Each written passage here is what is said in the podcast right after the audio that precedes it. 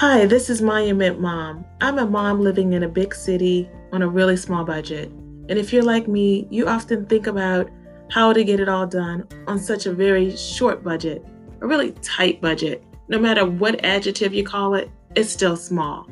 On this podcast, we'll talk about all things loving life, loving family, and loving homeschool. And we'll talk about those struggles, how to get through it, and get it all done. This is Monument Mom. I'm living an abundant life with sense despair.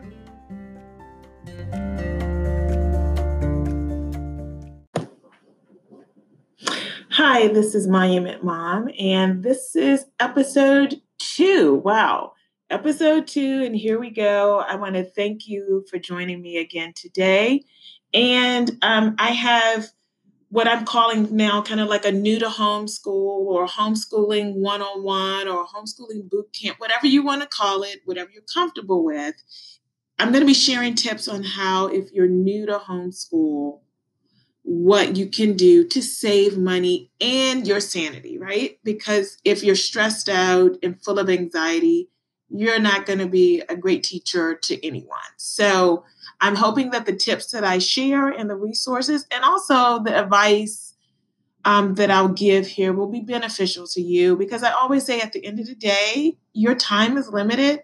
And so I want to make sure that the little bit of time you spend with me is well worth it. So there is one thing that's on my mind that I want to just share before we dig into the tips for this episode.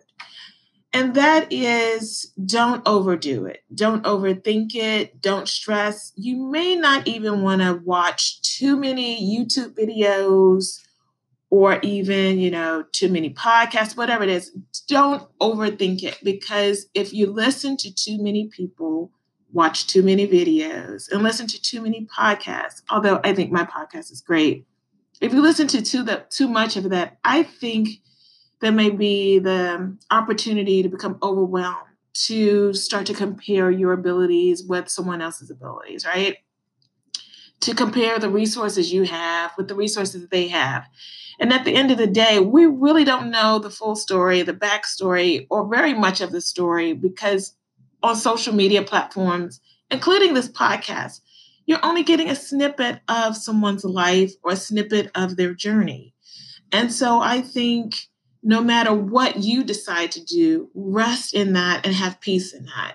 I have made many mistakes purchasing curriculum over and over again, trying to find not necessarily the best one. Well, I guess in a lot of cases it was the best one for my kiddo, but it was what I saw someone else using, and I got all enamored with the thought that I would use that, and there would be the singing, whatever the case is. It did not always work. And a lot of times it's because, one, I just jumped into it based on reading one review or watching a couple of videos where moms, were raving about it. But I also didn't just pause to think if what I had was already enough, or if I was just jumping into it because it was the new or the fad thing. And so what I'm going to just offer you today in terms of the big advice, right? The big picture here is, don't get overwhelmed. Don't go down Don't go down this rabbit trail over and over again, looking for what you think is the perfect curriculum, the perfect book. You may change every year or you may not, but all I'm saying is, don't spend a lot of money and don't jump ship every time you see something new. So that's it. Don't jump ship every time you hear something new or see something new, because there's always going to be some new curriculum.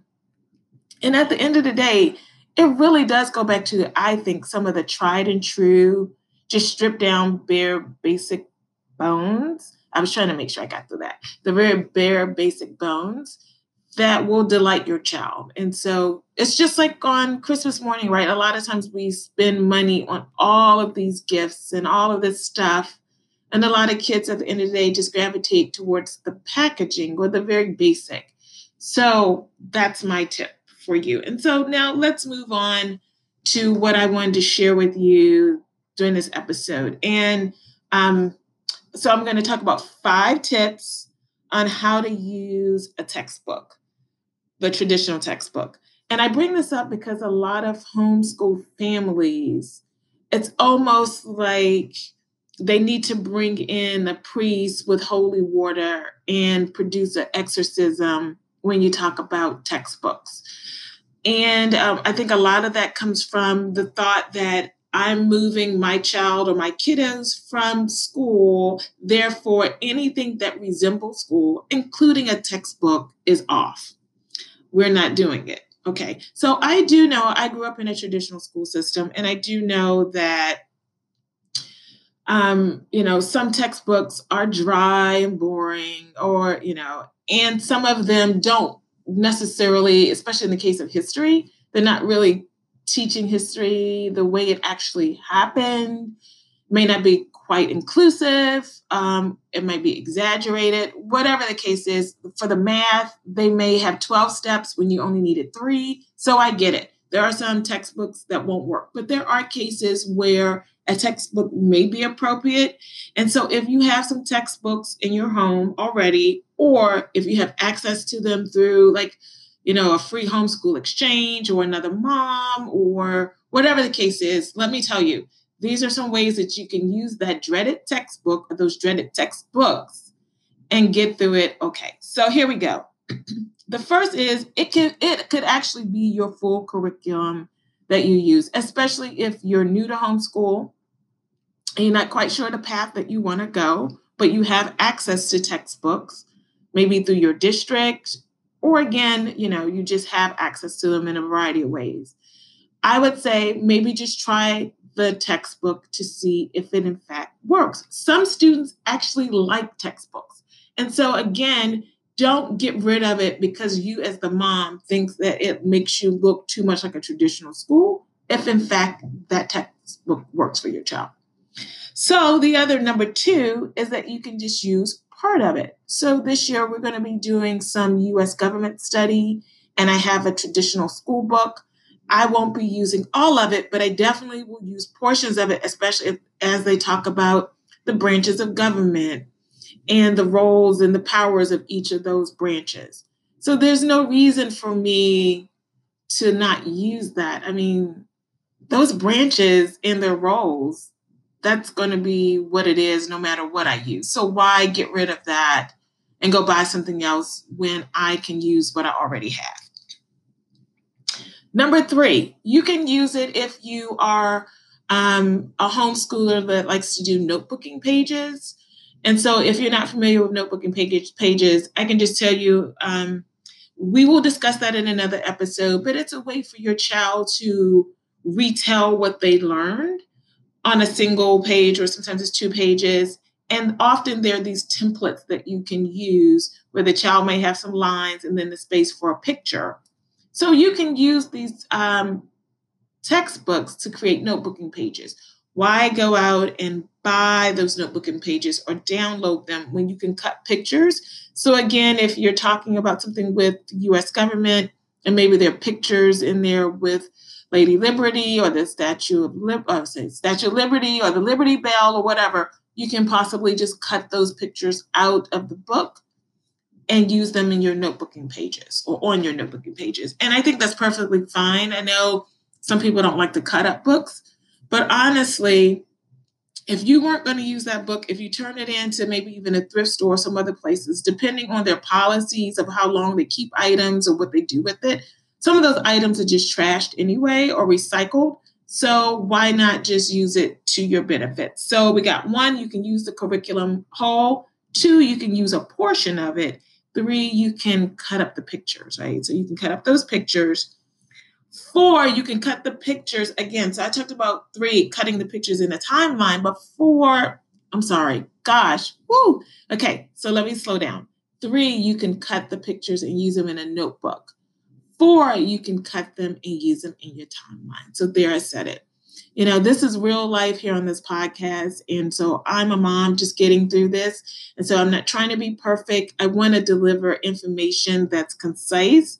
But if I make a blooper here, I'm just going to roll with it and try to correct in the middle of this. I'm not going to stop and pause and do over. I'm just going to go with it. So number 4, you can cut those pictures and use them for a timeline.